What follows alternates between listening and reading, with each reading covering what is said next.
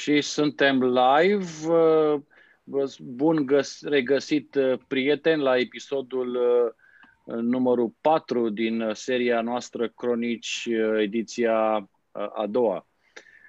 Alături de mine, dar la distanță, se află, ca de obicei, Edmond Constantinescu, căruia îi spun bun revenit la acest nou episod. Bine, episod... bine te-am regăsit, Sorin, și bine v-am regăsit pe toți. Și uh, episod care, de fapt, uh, ar vrea să aducă în discuție și să încercăm să creăm un cadru de discuție uh, inspirat de titlul, fapt, titlul prelegerii, sau, mă rog, episodul este inspirat de o expresie de acum cunoscută a lui Michel Foucault, capcana vizibilității. Sau, mă rog, vizibilitatea este o capcană, mai corect așa trebuie să fie exprimat. Subiectul, de fapt, vrea să se concentreze asupra relației pe care individul o are cu statul, la modul general, așa numitul contract social, de care tu ești foarte familiar.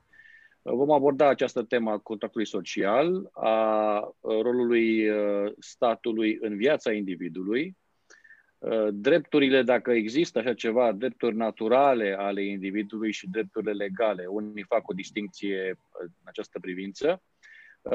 Poate nu intrăm noi în prea multe amănunte, dar cert este că aș vrea să discutăm puțin despre drepturile așa numitele inalienabile ale individului, drepturile fundamentale ale omului și cum e posibil, conform unor observații făcute de anumiți analiști, să ne îndreptăm cumva spre o altă Uh, dinamică a relației dintre stat și individ și cumva să um, fim mai degrabă niște subiecti uh, pasivi a unui stat uh, care supraveghează non-stop activitatea și comportamentul cetățenilor săi. Bine, pare că discutăm despre fie 1984, fie despre anumite distopii care sunt promovate de Hollywood, dar de fapt sunt niște realități, trebuie să recunoaștem, uh, fără să intrăm în prea multe amănunte, e clar că suntem mai supravegheați ca niciodată. Uh, culmea este că în vest uh, această supraveghere se face cumva cu acordul tacit al cetățeanului și al individului. Până la urmă, în schimbul la ceva, dai ceva, oferi ceva. Și haideți să discutăm despre aceste aspecte, începând de fapt de la, o, și facem și un share screen, uh, începând de la uh, această uh, remarcă pe care o face tot Michel Foucault în disciplină și pedeapsă, nașterea închisoarei, ca, închisorii, ca să traduc în limba română titlul, de, de fapt, din franceză până la urmă al autorului. Pleacă de la un caz concret, știi foarte bine că el analizează o, o situație dintr-un sat medieval, uh, o plagă, a lovit uh, statul respectiv și, mă rog, uh, societatea timpului și cu o precizie aproape chirurgicală, Foucault analizează reacțiile atât ale, să spunem, administrației locale, dar și a cetățeanului, a individului. Și aici îmi place mie foarte mult modul în care exprimă reacția. Fiecare este închis în cușca lui, toată lumea la ferestrele, la ferestre, răspunzând apelului, arătându-se când este chemată lumea aceasta.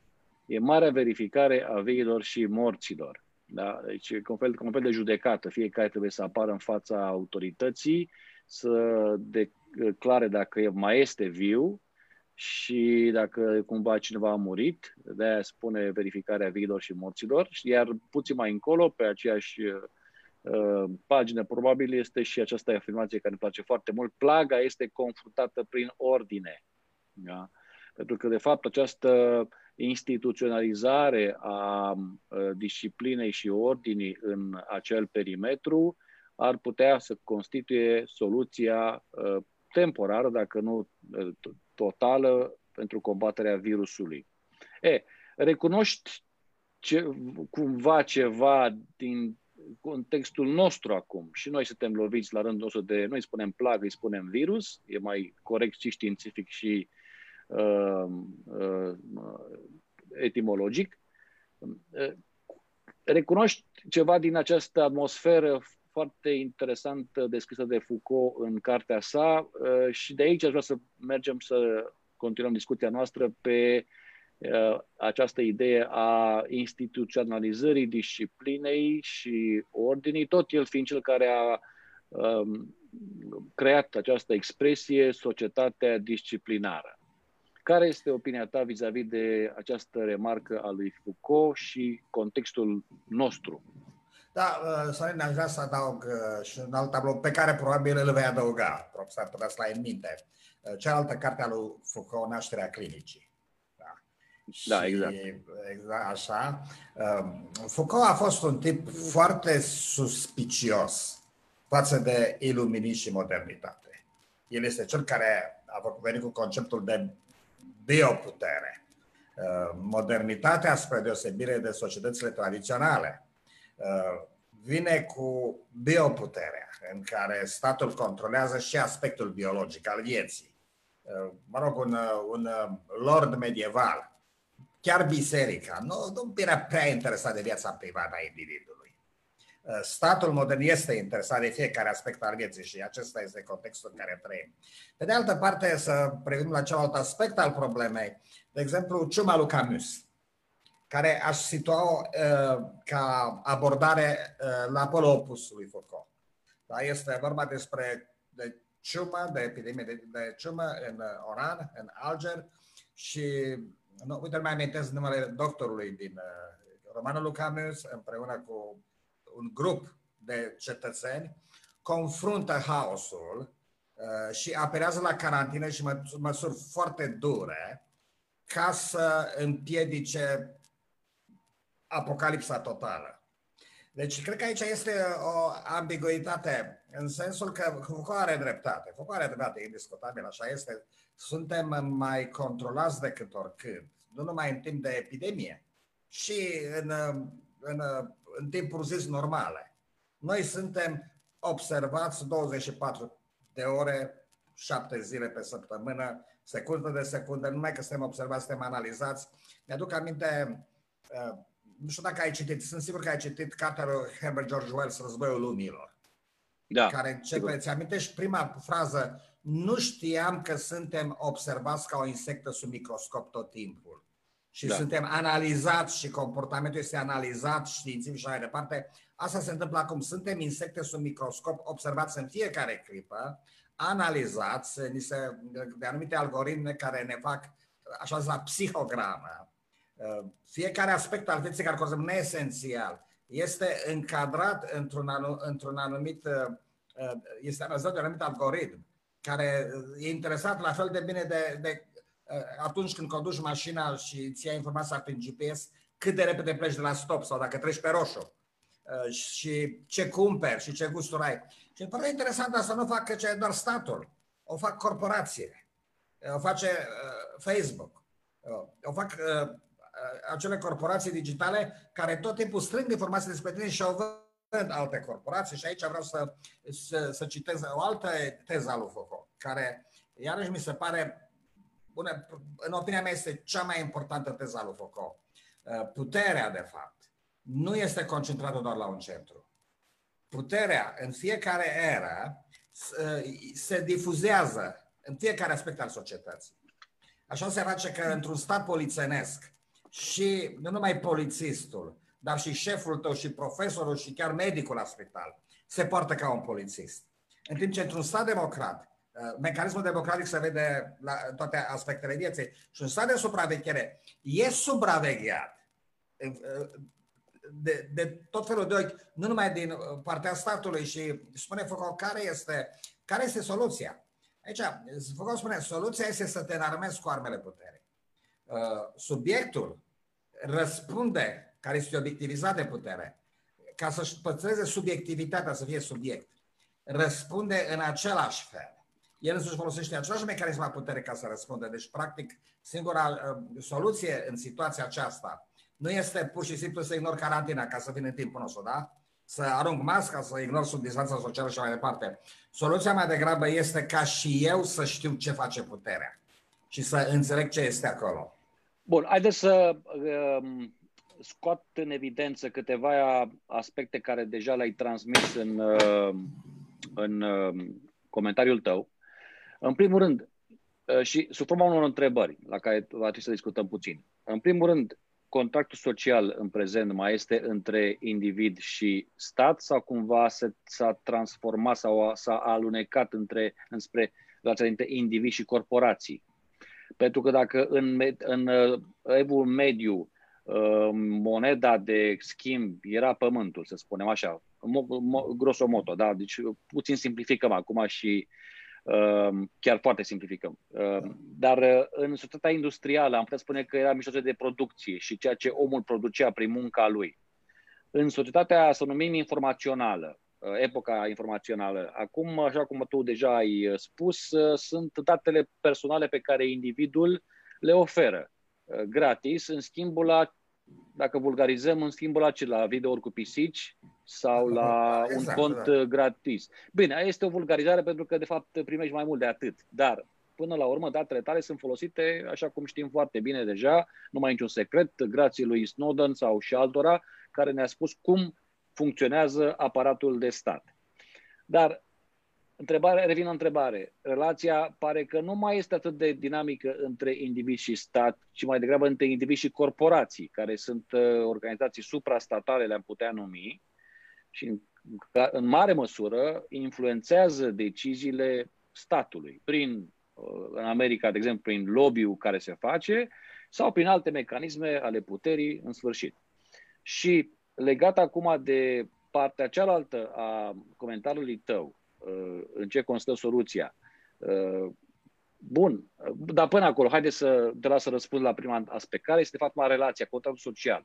Și ca să oferim un cadru, un context uh, prietenilor noștri, haideți să încercăm să definim puțin contractul social. Ce este contractul social? E nevoie de un asemenea contract? Care este comentariul tău vis-a-vis de acest aspect? În opinia mea, contractul social este starea normală a societății umane. Și un trebuie este un contract social. Da? Uh, contractul social implică, uh, poate naivitatea lui Rousseau a fost să prezinte lucrurile simplist că individul intră într-un contract cu statul, cu puterea și așa mai departe. De fapt, uh, toate aceste instituții au o anumită evoluție independentă de, de individ și probabil Marx a fost, și Hegel în primul rând și ucenicul său Marx, a fost mult mai, mult mai realist atunci când Marx spune în 18 Brumar uh, a lui Louis Bonaparte că omul își face istoria, dar nu face cum vrea. Pentru că el a moștenit anumite instituții și tradiții și idei pe care nu le poate ignora și trăiește într-o comunitate pe care nu o poate ignora. Deci, uh, contactul social uh, are un aspect juridic și politic, în care omul acționează ca zoon politicon, dar în același timp, întorcându-ne la Foucault, uh, contractul social are un aspect biologic. Este un organism care evoluează în timp, așa cum a zis și Edmund Burke uh, și Karl Marx și Hegel și toți, uh, și Weber, toți, toți corifeii secolului XIX și 20 au înțeles acest aspect, că societatea este un organism. Însă, întorcându-mă la uh, întrebarea de și ce eu sunt confuz puțin. Nu, nu puțin, sunt foarte confuz și spun de ce. Statul este mai slab ca oricând. Cred că ești de acord cu mine. Nimeni nu mai trece într-un stat puternic. Dacă vreau să, dacă eu ies acum cu o, o, și pun pe piept o înjurătură la adresa lui Trump și ies cu ea pe stradă, niciun polițist nu mă va opri. Nu voi avea niciun fel de, de problemă. Și pot să fac asta și cu privire la Biden și la oricine vrei și asta pot să face România în orice stat. Statul este slab. Pe de altă parte, Observă că în acest stat slab, noi ne raportăm la stat exact cum ne raportam în statul comunist. Adică ce se întâmpla, în ce consta democrația uh, noastră în statul socialist. Noi mergeam la urna de vot ca să legitimizăm, să formalizăm alegerea partidului, care în ultima instanță era alegerea unui dictator în România. Uh, în Statele Unite și cred că în orice țară din lume, la data asta, ieși la urmă de vot ca să legitimizezi o persoană aleasă de un partid politic. Ai două partide politice, vine fiecare vine cu candidatul său, în primare uh, ai de ales între doi candidați ale aceluiași partid. Nu tu i-ai ales. Pe de altă parte știi că toate promisiunile pe care le fac sunt doar exerciții de relație publică. N-au nimic de a face cu politica pe care o vor implementa. Lucrurile acestea le știam în România. Asta se întâmplă acum în Statele Unite. Uh, mass media este instrument de manipulare, așa cum uh, era în România, măcar atunci acolo știam. Așa că, pe de o parte, statul este mai slab decât oricând și corporațiile devin tot mai puternice și este clar că corporațiile sunt cele care controlează statul. Trebuie să fii naiv să-ți dați seama de lucrul acesta și mai ales noile corporații digitale și așa mai departe. Pe de altă parte, statul este totalitar în, în esență. În Statele Unite există un sistem monopartid. Noi spunem că sunt două partide. De fapt, este un singur partid. Și peste tot e un sistem monopartid. Uh, și ca atare sunt foarte confuz. Nu înțeleg exact, exact ce se întâmplă. E un stat slab în fața căruia n-am nicio putere ca individ. Deși pot să-l înjur. Statul, statul nu e atât de puternic să-și permită să mă distrugă fiindcă l-am înjurat. Dar este destul de puternic să mă distrugă pe căi necoercitive. Și o face. Pe de altă parte, deși statul este slab, opțiunile individului în democrația liberală sunt tot mai limitate și programate de, de stat. Deci sunt confuz, n-am răspunsul. Înțeleg. Uh, e, e adevărat, uh, pentru că până la urmă, uh, și aici îmi place uh, o observație pe care o face uh, unul din invitații noștri, în ghilimele, de data trecută, uh, Bernard Henri Levy, uh, vis-a-vis de uh, contextul acesta al pandemiei. Și uh, observația lui merge pe această linie. Spune că ușor, uh, dar sigur, are loc o deplasare a accentului de la contractul social, așa cum a fost el imaginat și gândit de uh, Jean-Jacques Rousseau, da? Uh, spre o altfel de contract, un contract, l-aș numi acum zic eu, nu zice la vie, el zice un contract cu viața, mă rog, eu aș pune mai degrabă un contract biologic uh, inspirat de utilitarismul lui Jeremy Bentham și uh, panopticonul, să-l numim așa, al societății care te supraveghează. E, aici aș vrea să uh, înțelegem uh, puțin uh, ceva legat de uh, această uh, mutație. Pentru că probabil că ai auzit și tu în presă și, mă rog, uh, se vehiculează asemenea concepte ca uh, pașaportul acesta să-i numim biologic, nu? Sau cum să da. numim uh, așa. Sau uh, probabil... Care să aibă ADN-ul. E posibil, nu, mă refer acum la pașaportul ăsta care să, uh, de imunitate. Oh, da, da, da, înțeleg, da, da, da, da, da. Virus free, să zicem, da, și da, atunci exact, așa este. te poți reintegra în societate, adică primești această acord din partea statului ca să te reintegrezi în societate odată ce ai acces la acest pașaport sau, mă rog, certificat de... nu contează. Dar cumva, cumva se merge spre această direcție. Bun. Și aș vrea atunci să, să intrăm în discuție pe linia aceasta, pentru că până la urmă Foucault tocmai asta și făcut, a analizat uh, uh, în cartea lui Disciplină și Pedeapsă, are un capitol numit Panopticon și îl uh, discută, de fapt, pe Jeremy Bentham și haideți să intrăm puțin în această discuție legată de Panopticon și uh, Jeremy Bentham. Uh, E un zgomot de fond, dar nu știu de unde provine. Uh, la mine la bloc se lucrează după să A, se lucrează. Acum, da, și okay. bâzâie, da, bun. chestiile alea care Ok, bine, bine. betonul. Măcar știm care e sursa. Da, atunci, da, asta este. Dar e mai ușor, când, când știi care e sursa, e mai ușor să Ne-am, ne-am liniștit, ne-am, o să fiu da, orice ne-am liniștit da. acum. Deci Foucault uh, vine și uh, vine, comentează în felul următor. Bentham a stabilit principiul potrivit căruia puterea ar trebui să fie vizibilă și neverificabilă îmi place foarte mult uh, aceste două aspecte. Deci puterea exact. să fie vizibilă și neverificabilă. Vizibilă. Deținutul va avea în mod constant în fața ochilor conturul înalt al turnului central din care este spionat. Neverificabilă, deținutul nu trebuie să știe niciodată dacă este privit la un moment dat, dar el trebuie să fie sigur că poate fi. El este văzut, dar el nu vede. El este obiectul informației, niciodată un subiect în comunicare. De aici, efectul major al panopticonului a induce în deținut o stare de vizibilitate conștientă și permanentă care asigură funcționarea automată a puterii. Uh, haideți să comentăm puțin pe marginea celor două elemente ale puterii, așa cum uh, au fost uh, ele exprimate de Bentham și apoi uh, rediscutate de Foucault.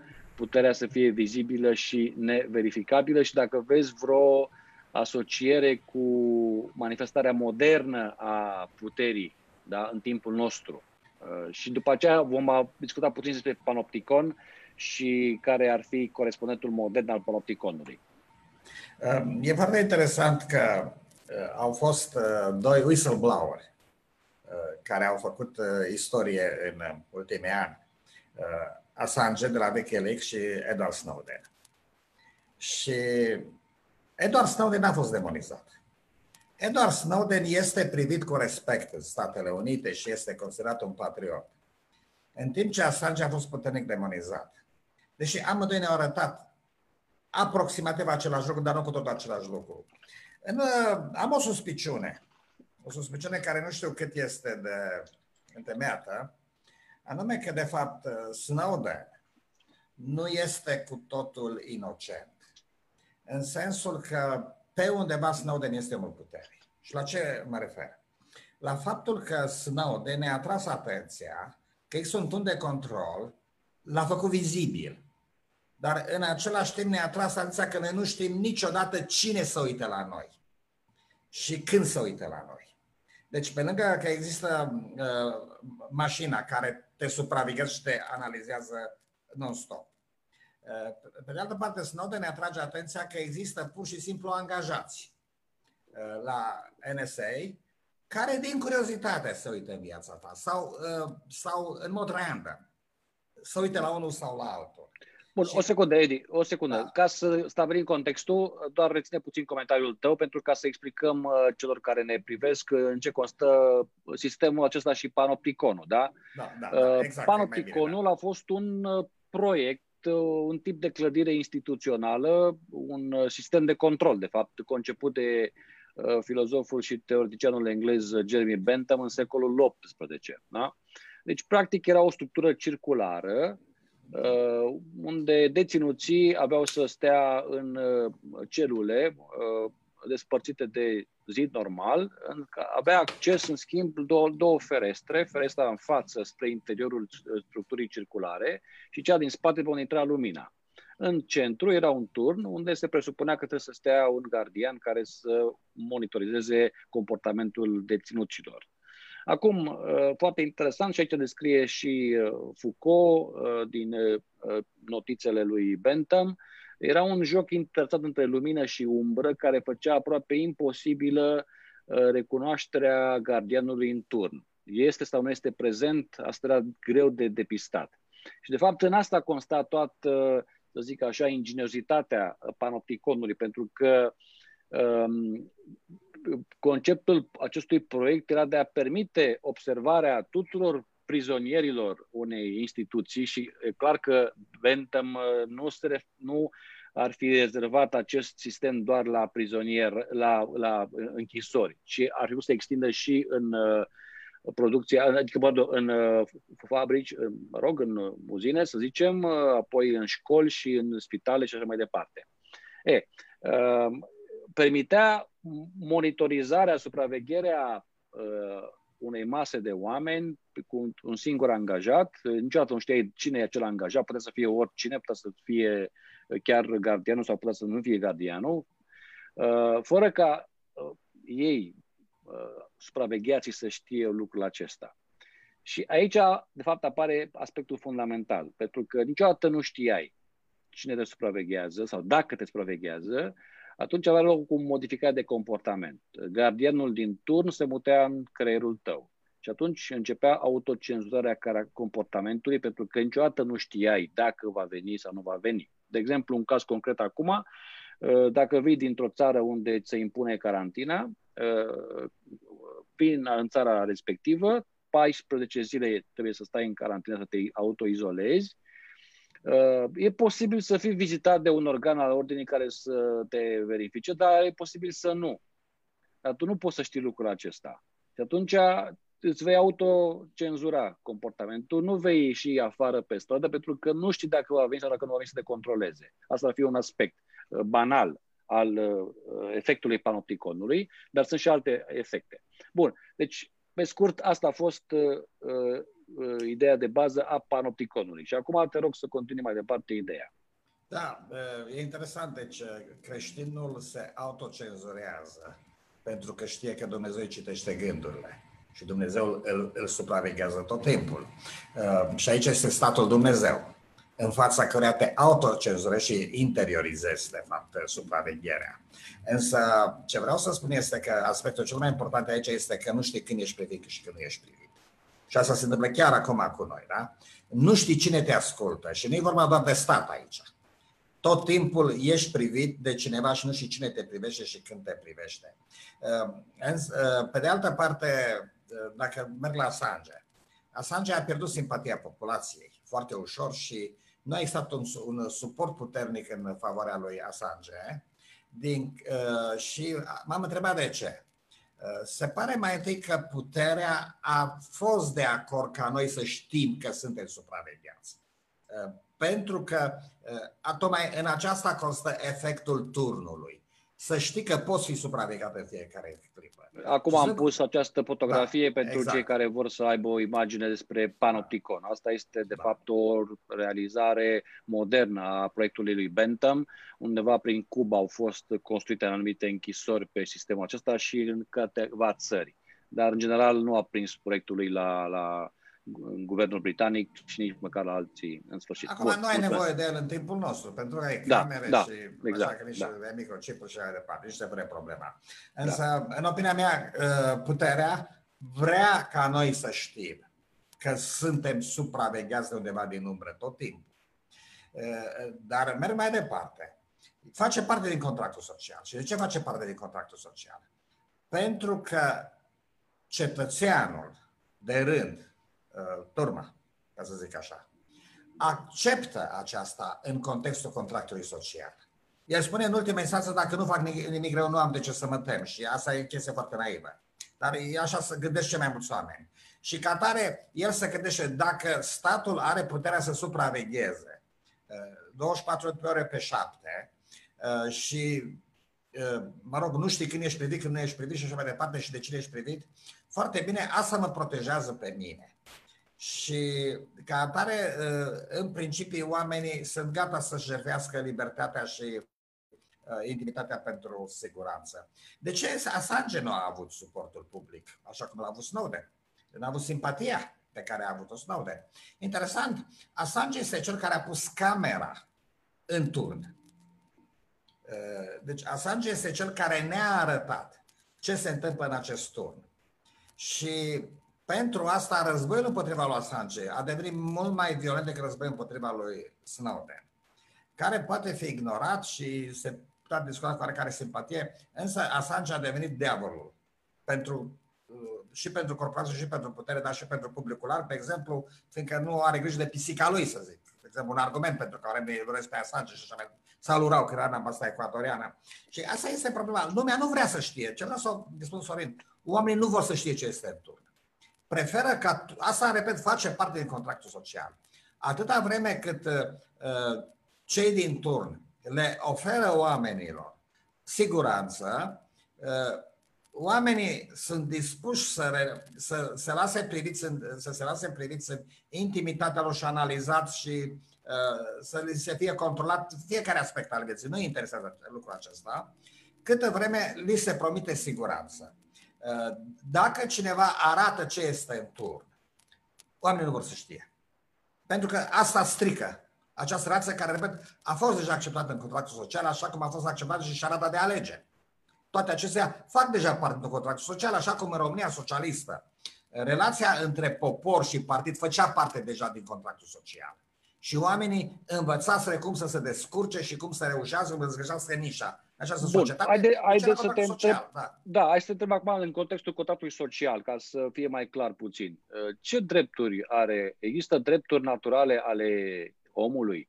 Uh, drepturi care provin într-o anumită versiune de origine divină, cum cred creștinii sau unele religii, sau, uh, mă rog, începând de la iluminism, dar, de fapt, și la filozofii greci și apoi mergând prin linia iluministă și până în ziua de astăzi, uh, sunt drepturile naturale, uh, inviolabile și inalienabile ale omului.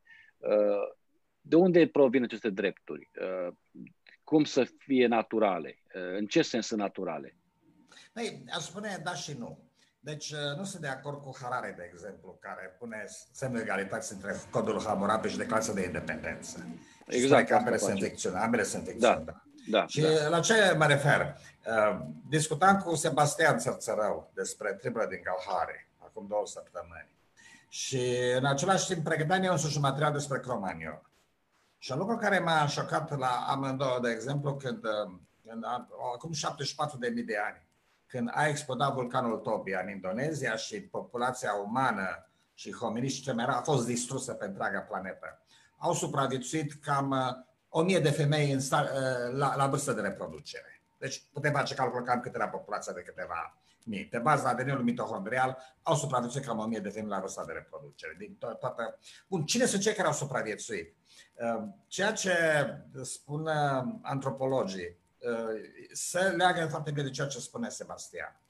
Cei care au învățat să coopereze și să-și respecte unii altora anumite drepturi, care le putem considera fictive, nu naturale, da? În mod clar, în coarda de cimpanzii nu există drepturi naturale.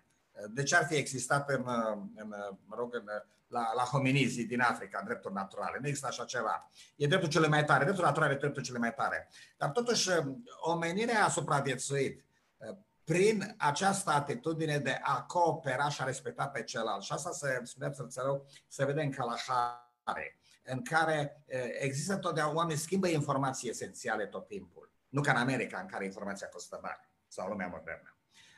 Oamenii cooperează și împar ce au. Împar bucata de pâine în două, ca să supraviețuiască împreună. Deci, începând de acum 70 de mii de ani, acesta a fost un mod al, al omului de a supraviețui. Și iarăși, dacă e ce, uh, cultura cromanion, da, timp de 30 și ceva, 40 de ani a stat în condiții polare și ce dovedește cultura peștilor când sunt analizate toate aceste artefacturi și picturi, este că a existat o cooperare foarte puternică între, între oameni la nivelul întregii Europe, într-o perioadă deci, în care deci până la urmă, deci, da. până la urmă, sunt de fapt niște drepturi pe care oamenii și le-au acordat uh, prin da, au intrat în genele sociale. Noastre. Au da. intrat în genele noastre. Au intrat în genele noastre. Asta vreau să spun. Da, este vorba de un acord uh, într-o da. colectivitate pentru a uh, supraviețui, pentru a da. prospera, pentru a... Prin cooperare. Da, prin cooperare. Și respect față au spus, domnule, sunt niște drepturi pe care te respectăm. Dreptul da. la viață privată, să zicem, nu, asta mai târziu a apărut. Uh, dreptul la viață, da. dreptul la viață, dreptul la, eu știu, bunăstare, dacă există, sau poate, dreptul la ce? Uh, ce alte drepturi crezi că ar mai fi considerate uh, fundamentale? Dreptul la coliba mea, dreptul la uh, sulița mea, la săgeata mea, da? Deci la proprietate privată. Da. Da, da, da? exact. Deci așa este. Dar nu, nu proprietate privată în sensul uh, utilitarian al lui Stuart Mill sau Locke sau, mă rog, uh, Smith și așa mai departe. Uh, eu sunt de acord cu totul de acord cu Mark Schenkels aici. Că în societatea uh, preagrară nu a existat proprietate privată în sensul că ai un cort și, și ai solița ta, bineînțeles, și hainele tale și așa mai departe, și soția ta și copiii tăi, dar uh, proprietatea era comună. Deci mamutul pe care l-ai vânat se împarte, se împarte egal între, între toți și ceea ce ai învățat tu, cum să ciopești mai bine o suliță, împărtășești tuturor, fără niciun fel de păi, Asta e, de fapt, opinia și lui Harari, care spune că odată da. cu, cu Revoluția Agrară au început, de fapt, problemele, pentru că deodată s-au trezit unii, așa numitele elite, care au spus, asta este al meu acum. Ce să sclavul meu? Da. Sclavul meu, această petic de pământ este al meu, această casă sau, mă rog, ce-o fi este Astea mea. sunt soțiile mele. Ca soțiile mele, da. Exact, da. Și, ata, exact. și de atunci până în ziua de astăzi asistăm la această inegalitate da. care nu se va modifica, din contră se va acutiza și el merge mai departe pe această linie de gândire, considerând că uh, această intersecție între tehnologie și biologie, uh, bio Um, tech și ceva în genul ăsta, cu această combinație, va face ca acest gap între săraci și bogați să fie din ce în ce mai mare și nu mai poate să fie aproape niciodată închis. din motive foarte evidente. Bun, hai să ne întoarcem acum la uh, uh, această tranziție. Numai un singur lucru, dacă da, trebuie să, să, să adaug, doar da. un singur lucru vreau da. să adaug. Proprietatea privată nu este un drept natural. Da. Aici e problema. Însă, uh, cooperarea, egalitatea, respectul față de indivizi sunt în genele noastre. Asta vă subliniez. Uh, nu știu dacă tu, tu, ai, tu ai apucat filmul la Prost Luana. Nu, nu știu. Nu, nu, bun. Bun, cum cu Raquel Welsh, da? A fost mare senzație, un film tâmpit din toate punctele de vedere. Bun. Și acolo arăta cum oamenii peșterii tărau noapte, seara, luau fiecare o femeie de părș și o tărau prin, prin peșteră. Și ce vreau să spun, e posibil să exista sex comun în acea societate, dar era consensual. Dacă a existat, era consensual, da? Cum există triburi. Însă, tabloul e cu, tot, cu totul fals. Deci, uh, vreau să spun, cooperarea, respectul față de individ, uh, respectul față de libertate, libertatea sunt în genele noastre, nu pentru că a drepturi divine. Așa le-am, le-am conceput noi drepturi divine și dacă Dumnezeu a vrut să avem aceste drepturi, a folosit metode, mecanisme naturale. Din cauza că a existat un proces de selecție naturală în favoarea acestor drepturi și din cauza sunt sceptic față de scepticismul Harare. Sorin, într-un fel sau altul, într-un fel sau altul, e vorba aceea franceză, aruncă naturalul și se întoarce în galop. Da? Natura umană strikes back mai devreme sau mai târziu. Și e posibil ca o catastrofă ca aceasta, ca COVID-19, uh, am auzit că e și un asteroid care se apropie de Pământ. Ne mai dă Domnul și un asteroid, pe tot contextul ăsta, cred că nu avem destule, la un moment dat se sparge. Uh, intră la masă critică toată chestia asta și tot sistemul se desface ca să fie reconstituit. Deci la data aceasta noi suntem într-un marș împotriva naturii, în toate punctele de vedere. Păi... Și nu poți merge prea mult împotriva naturii. Natura se răzbună. Ok, bun, dar în acest context, uh, haideți să ne întoarcem la ce am uh, discutat anterior și anume uh, un fel de înlocuire treptată, dar sigură a contractului social așa cum a fost el imaginat de Rousseau și alții, spre acest utilitarism uh, a la Jeremy Bentham. Pentru da. că până la urmă, haideți, hai să iar fac un share screen ca să vedem uh, două idei fundamentale ale lui Jeremy Bentham. Uh, vis-a-vis de acest uh, utilitarism și ce legătură ai cu panopticonul, pentru că trebuie să fie o legătură aici, fără discuție. Uh, teza lui fundamentală, o știi foarte bine, este următoarea. Natura a pus uh, omenirea sub guvernarea doi stăpâni suverani, durerea și plăcerea.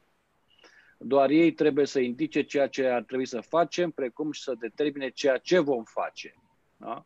Și a doua teză, aici n-am tradus-o în limba română pentru că mi-e greu să o redau exact, dar ar veni ceva, cum să zic eu, fericirea cea mai mare constă în, uh, uh, cum să spun eu, în numărul cel mai mare care poate să dobrească această fericire și asta este de fapt fundamentul moralei și uh, legislației. Deci, cu alte cuvinte, cu cât mai mulți sunt fericiți, cu atât este o bază stabilă în societate și în moralitate. Uh, bun, dar acum, care, care, cum vezi tu legătura asta? Pentru că acest utilitarism, pentru că ne îndreptăm cumva, spune Bernard uh, Henri Levy, spre acest utilitarism al lui uh, Bentham și mai puțin spre contractul clasic al lui Rousseau și alții. Uh, și ce legătură asta cu panopticonul și panopticonul modern, nu? Uh, având în vedere că se pare că mai degrabă să te motivați de aceste două Uh, elemente, uh, durerea și plăcerea. Um, care vezi tu că este legătura între acest utilitarism și panopticonul de astăzi? Sorine, există un, o monstruozitate, o struță cămină, uh, care a crescut în lumea, mai întâi în Anglia și apoi s-a întins în Statele Unite. Și această struță cămină este combinația între puritanism și utilitarism, utilitarianism. Da? Deci utilitarianismul merge pe principiul durere și plăcere. Și asta este, de fapt, gândirea anglosaxonă. Uh, iar puritanismul merge pe ideea că fundația fericirii este legea și instituțiile statului sau biserica. Uh, și că vorbim de panopticum. Vreau să-ți amintesc o altă, uh, un mesaj foarte interesant din, din Michel Foucault, despre care am vorbit. Nu știu dacă ai citit analiza pe care o face Michel Foucault bisericilor neoprotestante din Anglia în secolul XVII. Nu. Da, bun. Deci spune Foucault, erau 333 de legi în Anglia pentru care putea intra în pușcărie. Adică vreau să spun, fondația, de exemplu, exact acea teribilă pușcărie pentru datornici, care era groaznică. Dacă, dacă tu mi-ai împrumutat mie 20 de dolari și nu pot să-ți dau înapoi, te duci, mă dai în judecată și judecătorul mă bagă în pușcărie. Și este una dintre cele mai severe pușcării din Anglia. Deci fericirea unora, ideea că morala și legea înseamnă fericirea unora, vreau să spun, fericirea unora însemnează nefericirea, mizeria altora. Însă, această, și ca să răspundă la această, la această, la această legislație, care tot timpul i asalta pentru că puritanii erau tot timpul asaltați de putere, fiind independenți teologic, și fiind oameni educați, nu înțelegeau bine legea și uh, judecătorii găseau orice pe să arunce în pușcărie, conducătorii bisericilor puritane au decis să facă un sistem în care să împiedice pe membrii bisericii să calge pe bec. Și atunci ce au făcut? Uh, aici o chestie care este foarte familiară. Fiecare membru al bisericii devine un supraveghetor al fiecărui membru al bisericii. Deci nu clerul supraveghează membrii bisericii. Membrii bisericii se supraveghează între ei. Și intrăm în acea situație pe care o cunoaștem foarte bine în bisericile neoprotestante, în care panopticonul nu este la centru, ci este în toate părțile și fiecare membru al, al bisericii te supraveghează spre binele lor. Acum, uh, sistemul acesta, ne arată Foucault, a fost împrumutat începând din secolul XIX de, de, de, de putere, în sensul că și-a dat seama că turnul cel mai eficient nu este atunci când este în centru, dar când fiecare dintre membrii societății îl supraveghează pe celălalt și raportează din patriotism sau pentru că este un cetățean bun, el trebuie să raporteze și așa mai departe. Și atunci, de ce să spui că aceasta va fi viitorul? Adevărul este că motivul pentru care acest, acest uh, utilitarianism uh, de supraveghere uh, s-a întins în toată lumea este pentru că Europa a fost bombardată de bombele aliaților. Acesta este adevărul simplu. Europa, iluminismul german și iluminismul francez au diferit de iluminismul englez prin faptul că n-au fost utilitariene, au fost mai idealiste. Și iluminismul englez este cel care a câștigat războiul cu puritanismul și utilitarianismul lui, pentru că pe undeva poate chiar chestia s-a făcut mai puternic și de alte motive. Însă, uh, la data aceasta, uh, utilitarianismul puritan este în declin în, în toată lumea și convingerea mea este că nu reprezintă viitorul. Uh, în opinia mea, viitorul reprezintă totuși Europa. Uh, există în Europa tot mai multe ceruri care vor să se întoarcă la iluminismul european, la, uh, la Kant, la Goethe, la Hegel, uh, la contractul social, cum a definit Rousseau, și uh, simt deja acest utilitarianism anglosaxon, puritan și puritanismul anglosaxon, ca o povară care îi apasă. Uh, și cred că va fi o revoltă, nu una sângeroasă, da? Nu o revoluție franceză, dar o va fi o revoltă intelectuală împotriva lui, care deja se vede în anumite cercuri. Uite, ia de exemplu uh, de, de, în Statele Unite, în lumea anglosaxonă, uh, the, the intellectual dark web.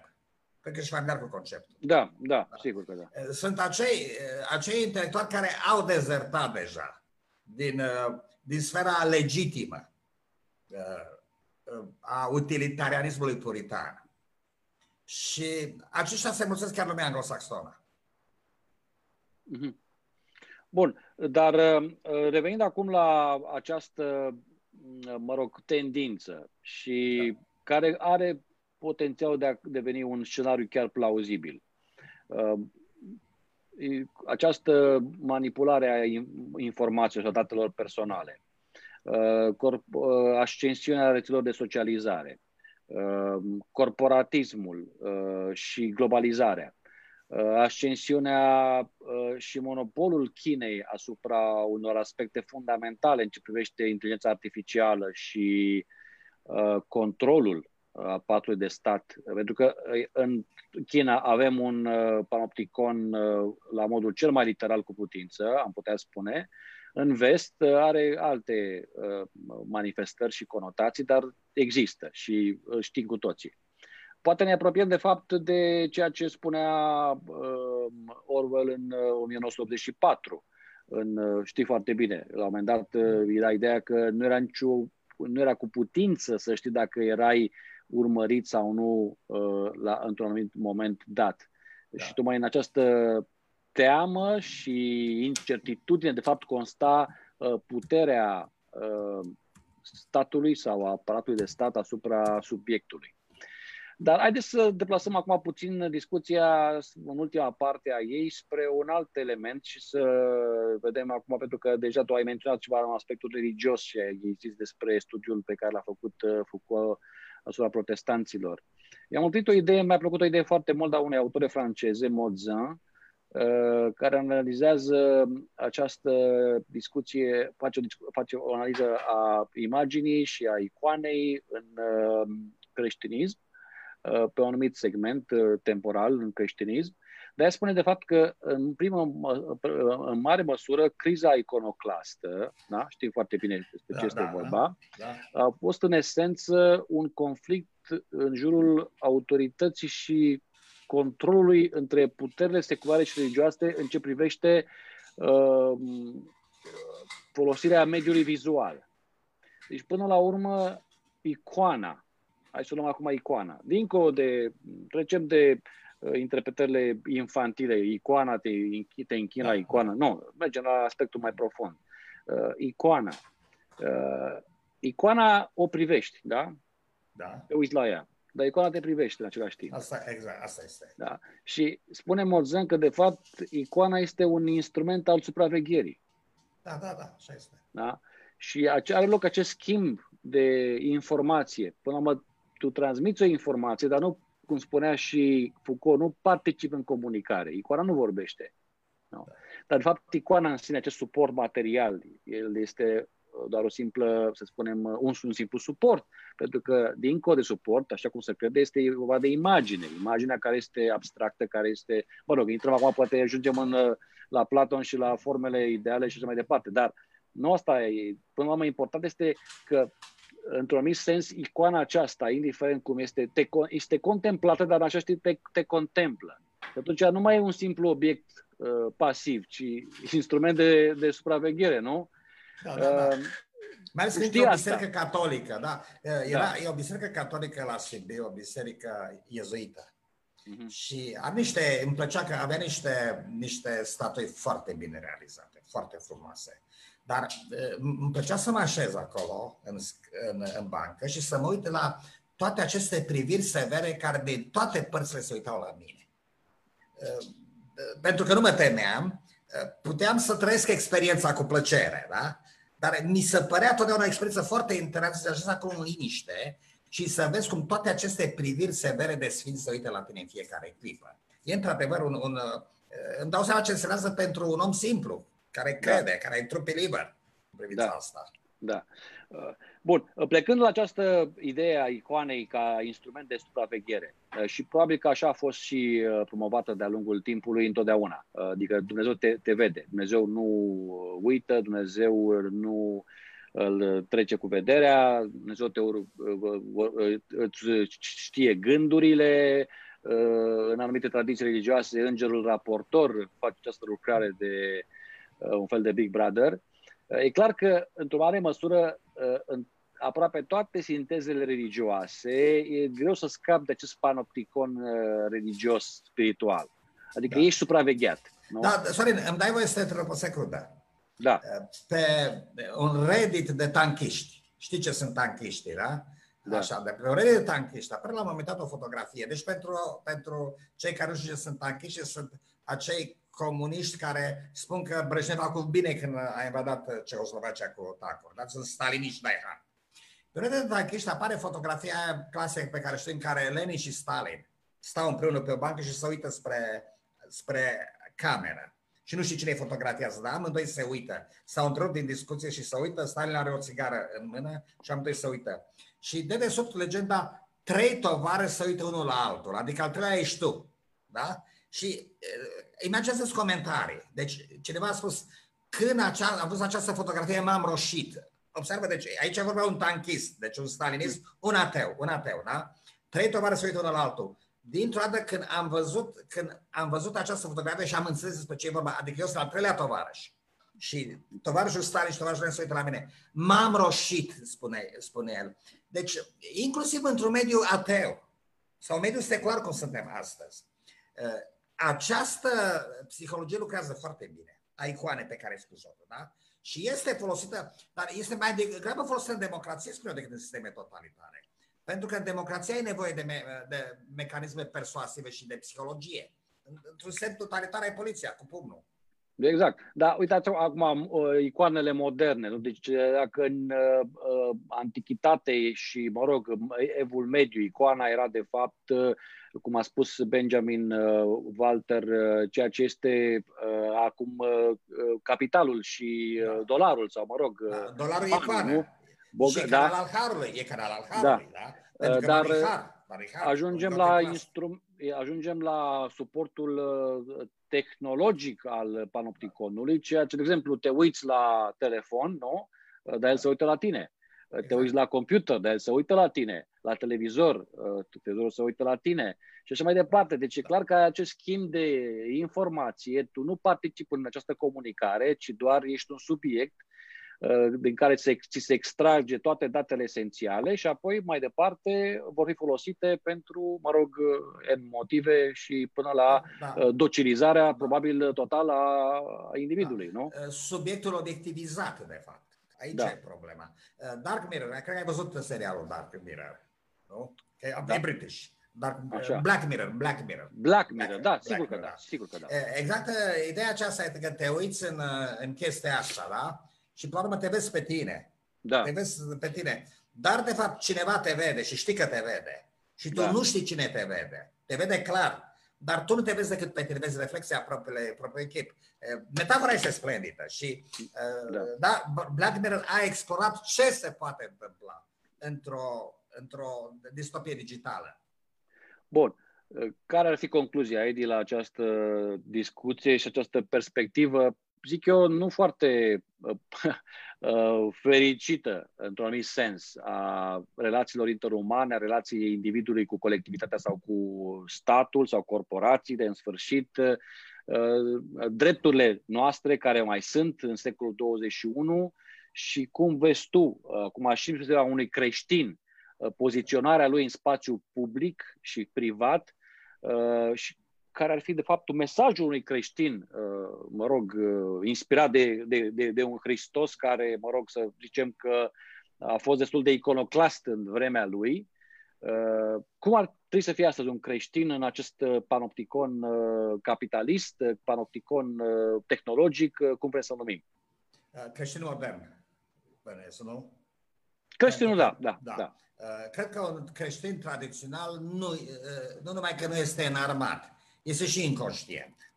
Și în ultima instanță creștinul tradițional are un cult al autorității și este de acord să fie supravegheat pentru că este spre binele lui, cum se întâmplă în comunitățile creștine. Adică foarte bine, pentru mântuirea mea trebuie ca pasul să știe totul despre mine și comitetul și așa mai departe, sau trebuie să-mi spădăresc la preot, să spun toate secretele mele. Deci nu pot să spun că poate exista o rezistență creștină, atâta vreme cât creștinismul are 2000 de ani de tradiție de spovedanie, nu numai la catolici și la ortodoxi ca sacrament.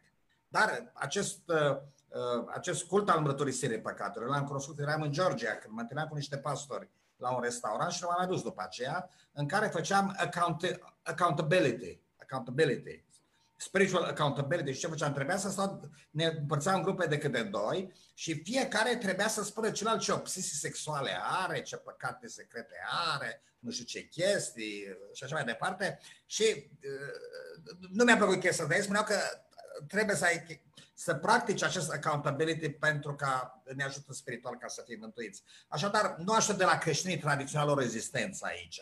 Și biserica a fost folosită de puterea comunistă, de exemplu, ca instrument de supraveghere a individului, uh, toate bisericile, fără excepție, și la fel, biserica într-o democrație este folosită de putere, de aceea sunt uh, toate statele moderne pro-religie fiindcă le, le oferă accesul cel mai direct la mințile oamenilor, nu? Bun, dar, atunci hai să mergem la... Ca, dar vreau să ca creștin modern, ca creștin exact, modern. așa, ca da, da, da. Modern, ca Sau un om spiritual, da? Da. Zicem, un om Bun, spiritual, nu, aș vrea să, om... aș vrea să las chestia cu spiritualitatea, dacă poate mă duce la prea multă mistică sau nu știu ce chestie. Okay, Iau bine. creștinismul. Iau creștinismul ca teologie, ca teologie politică creștinismul, ok? Creștinismul este o teologie politică. creștin modern spunează hegelian pentru mine. Ce este istoria în viziunea lui Hegel? Uh, cel care, a, în mod clar, este placa turnată de la teologia medievală la gândirea modernă este Hegel. Și orice tip de dreapta sau de stânga, un fascist ca Carl Schmitt sau, un, sau Karl Marx de cealaltă parte sau chiar un Lenin, Voles nu le pleacă de, de, de la Hegel și de la creștinism până aceasta. Istoria este istoria eliberării lui Dumnezeu și a omului simultan. Cele două desene se împletesc, da? Uh, Dumnezeu uh, a creat natura, natura este o limită pentru Dumnezeu. Dumnezeu se eliberează de natură prin om. Și apoi urmează, mă rog, se eliberează de natură, dar devine sclavul instituțiilor sociale. Omul devine sclav și nu mai e nevoie să spunem cum, dar Dumnezeu devine închis în temple. Dumnezeu însuși este prizonier. Da? În temple și în uh, icoane, dacă vrei. Da? Este și în dogme. Și atunci uh, eliberarea omului și eliberarea lui Dumnezeu merg mână în mână. Acum, omul și Dumnezeu sunt prizonieri într-o închisoare digitală. Uh, și partea cea mai gravă este că, având în vedere în același spirit hegelian, Dumnezeu este conștient de sine în om, aș merge un pas mai departe în creierul uman. Problema este că acest univers digital atacă de creierul nostru și nu mai că ne atacă modul de gândire, ceea ce se întâmplă cu... Uh, chiar am citit o carte a unui german de curând uh, numită Demență Digitală. Da, Practic, știu cartea. Știu cartea. Cunoști da. cartea, așa da, cunoști da, foarte da, bine. Da, da, și, da. Opinia mea, trebuie un psihiatru și are dreptate, adică gândirea critică, timpul de atenție, sfera de interese, toate acestea au scăzut, inteligența a scăzut în acest univers digital, dar lucrul cel mai sinistru este că acum vor să ne implanteze diverse chipuri în creier, neva. Adică, și nu, nu, nu, nu o fac cu sila, nu te duci undeva să, să bagi un burchiu în casă, nu, tu îl vei lua. Tu ți-l vei băga pentru că uh, îți dă acces mai rapid la toate prostiile astea de pe Facebook și toate temple și așa mai departe, poate deveni chiar un fel de drog. Deci uh, aici uh, este primul aspect care, la care vreau să spun. Al doilea lucru, vreau să, să amintesc ce spune Foucault iarăși. Singurul mod în care te poți apăra de putere este folosind armele puterii. Noi nu putem rezista decât atunci când înțelegem cum funcționează acest sistem digital, care el însuși, deci noi suntem foarte familiari cu chestia asta, Sorin, da? Noi nu știm cum lucrează. Aici este problema. Cei mai mulți dintre oameni nu înțeleg cum lucrează și din cauza asta este, noi avem această conversație pe Zoom. Dar știi că există un alt, un altă, o altă platformă uh, identică care e open source. Nimeni nu o folosește, fiindcă Zoom a știut să facă marketing. Însă cea open source este mai sigură, pentru că la data aceasta ne vorbim pe Zoom, dar nu știm cine ne urmărește. Da, vedem să știm. Pe care care e open source unde te urmărește. Uh, deci este, trebuie să, o anumită cultură, nu numai să înțelegi uh, uh, cum funcționează sistemul de supraveghere, dar mai ales să înțelegi cum ești manipulat. Și că tu, de fapt, ai un parazit în creier care, care uh, se folosește de creierul tău ca să te conducă împotriva, să faci voia altuia să gândești gândurile altuia. Chestia asta este reală și trebuie să o înțelegem ca să le predea. A treia rând, ar veni cu o soluție radicală. Slavă Žižek, Păcat de el că s-a dus, văd că n-a mai scos nimic. Cred că uh, viața lui nesănătoasă și-a spus cuvântul pe la urmă. Slavă Zizek a spus o chestie foarte importantă. Uh, comunismul secolului 21 nu este proprietatea comună asupra mijloacelor de producție, chestia aia, sau dictatura proletariatului. Uitați chestiile astea. Comunismul secolului 21, care spune, trebuie, e, e nevoie, trebuie să optăm pentru el este bazat pe noțiunea că există anumite lucruri comune în omenire. Deci mă întorc acum, dacă vrei, la triburile din Kalahari da? și la uh, Africa acum 70.000 de ani sau la Europa acum 30.000 de ani, în perioada glaciară, anume, există anumite lucruri comune care ne-au fost furate. Și, în mod clar, uh, este natura, în primul rând, care ne-a fost furată. Oceanul ne-a fost furat, pădurile ne-au fost furate, aerul ne-a fost furat, ne-a fost furat pământul, da?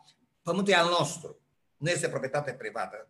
Dar mai ales, spune Zizek, trebuie să intrăm la punctul în care să înțelegem că nu este drept de proprietate intelectuală în lumea digitală.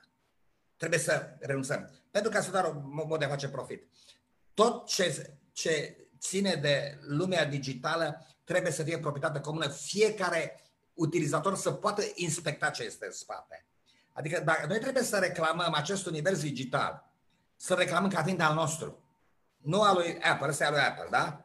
Așa. Acum vorbim, suntem al lui Zoom, intrăm, vorbim pe canalul Zoom și ei fac bani din chestia asta. Nu. Acest univers trebuie reclamat ca proprietate comună și observă că e o tendință tot mai puternică de, de, de privatizare și, și întrebai cine mai puternic în statul decât corporații. Uite ce se întâmplă în Statele Unite acum. Deci se vorbește despre privatizarea serviciului poștal, care prin Constituția Americană, deci prin Constituție, trebuie să aparțină Guvernului Federal. E mai... Și fiindcă vorbim de Constituție, văd această stupiditate americană, ei vor să-și păstreze puștile cu care împușcă cerc ca să se apere de guvern. Și nu-și dau seama că pentru a te apăra de guvern trebuie să-ți păstrezi privacy în primul rând. Da? Și trebuie să te, te aperi de anumite de instrumente de manipulare și trebuie să păstrezi o poștă care cât de cât tot ce e guvern federal, măcar teoretic e sub controlul populației, măcar teoretic Constituție pentru popor al poporului. Da?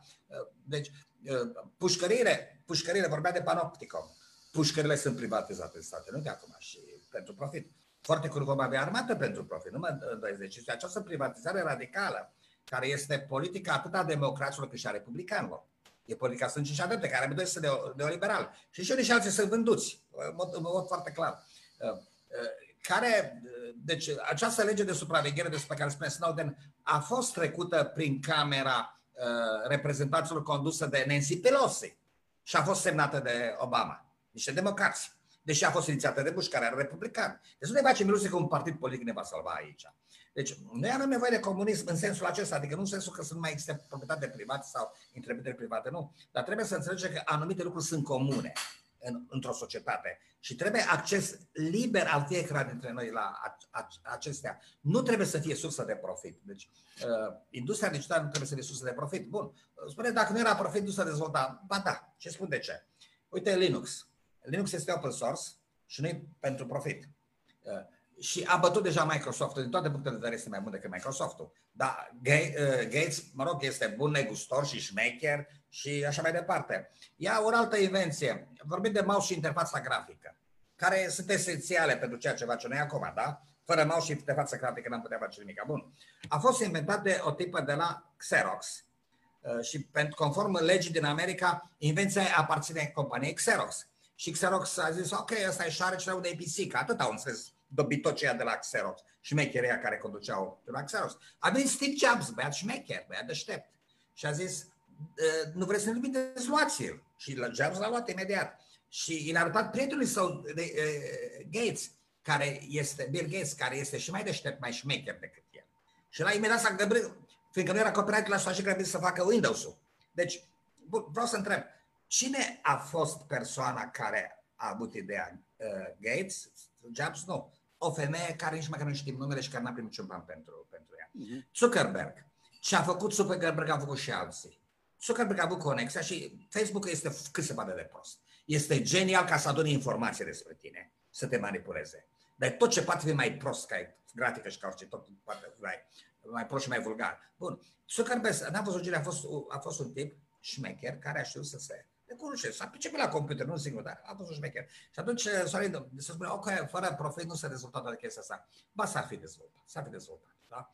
Trebuie să înțelegem că nu există drept de proprietate intelectuală digitală. Ai scris o carte, e dreptul de proprietate, ok. Dar digital, orice software trebuie să fie, să fie open source. Politica trebuie să fie open source. Nu, mai mari noștri nu au dreptul să țină secrete față de noi. Pentru securitatea voastră, noi trebuie să ținem aceasta în secret și gloata behăitoare și toată lumea să țină secret că e bine pentru noi. Noi dormim liniștiți și ei știu ceva acolo în spatele nostru. Și de fapt ei, păstorii noștri, complotează ca să ne tai și să ne jupoaie, ca altceva nu fac toată ziua. Orice lider de partid politic, democrat, republican, ce vrei, uh, laborist, uh, uh, conservator, Tory, Whig, toți vor același lucru să ne jupoaie. A venit Assange și a spus, domnule, uite care e chestia. Trebuie să știm ce discută ei în spatele nostru. Uite ce discută ei în spatele nostru prin cablul diplomatic. Uite ce se discută la convențiile partidelor. Uite ce, ce discută diverse de guverne între ele, altceva decât ne spun în presă. Nimeni n-a vrut să știe. Assange este la pârnaie și probabil, în mod sigur, Assange va muri în închisoare și n-aș vrea să fiu în pielea lui. De ce? Pentru că a arătat aceste secrete. Nu vrem să știm. Nu, domnule, acestea sunt comune. Sunt ale noastre. Ceea ce se discută în, în, în, într-o, într-un partid politic este proprietatea noastră, noi avem dreptul să știm. Și la biserică e aceeași chestie. Ce discută Comisia Generală, eu trebuie să știu, da? și orice, orice software folosit pentru supravegherea noastră, e ok. Eu nu, nu sunt nu sunt atât de naiv să cred să fiu un primitivist ca una, una bomber, de exemplu, să zic că ne putem toți la o societate primitivă, ca răscoala plantei maimuților. Trebuie să fii stupid să crezi chestia asta. Nu. Societatea se va digitaliza și se va informatiza tot mai mult. Și se va electroniza tot mai mult. Asta este foarte clar. Însă, avem nevoie să reclamăm acestea ca fiind spațiu comun și nu privat, nu privat. Și aici îi dau dreptate lui Zizek. Comunismul secolului 21 este, este reclamarea acestui spațiu care a fost privatizat să fie dat înapoi publicului. Altfel ne pierdem orice urmă de libertate și puterea asupra minții noastre și asupra voinței noastre. Deja să naște o generație de copii modelați tabletă. Da. Și uh, e, e distopic. Uh, da, mulțumesc frumos, Edi. Uh, aș dori ca acest idealism al tău să fie într-adevăr uh, să aibă la un moment dat o bază foarte reală în timpurile noastre sau în viitorul care ne așteaptă. Eu sunt puțin mai sceptic în ce privește intențiile oamenilor, a elitelor în a regla Uh, relațiile între ei păi, și Cu privire la elite sunt extrem de sceptic. Cu privire la Iar sunt de uh, sceptic. măsura în și care... Și la populație sunt sceptic. Dar și ce cred eu, dăm voi să te da. întreb. Deci, sunt sceptic cu privire la elite, sceptic cu privire la populație. Însă, ce spune Leon Trotsky? Orice revoluție este făcută de o minoritate hotărâtă. Sunt optimist cu privire la faptul că va apare o minoritate hotărâtă care va face această revoluție. E adevărat. Și poate că aici înțeleg mai bine contextul uh, textului aceluia din uh, Apocalips, uh, a căzut Babilonul. Niciodată, da. niciodată Babilonul nu o să rămână în picioare, întotdeauna va cădea la un moment dat, exact, exact, într-o formă da. sau alta. Și, de fapt, masele sunt cele care retrag suportul Babilonului, așa cum a fost și în primul secol apele care, nu în primul da. secol, pardon, atunci când a căzut, în sfârșit. Uh, bun, Edi, mulțumesc foarte mult pentru comentariile tale, da, pentru analiza uh, făcută Sorin, și ne mulțumim și prietenilor noștri care ne-au urmărit. Uh, ne vedem data viitoare, aceea zi, luni, de la ora 4.30, ora Marii Britanii sau 6.30 de la ora României cu nou subiect. Până atunci vă spunem toate cele bune și la revedere!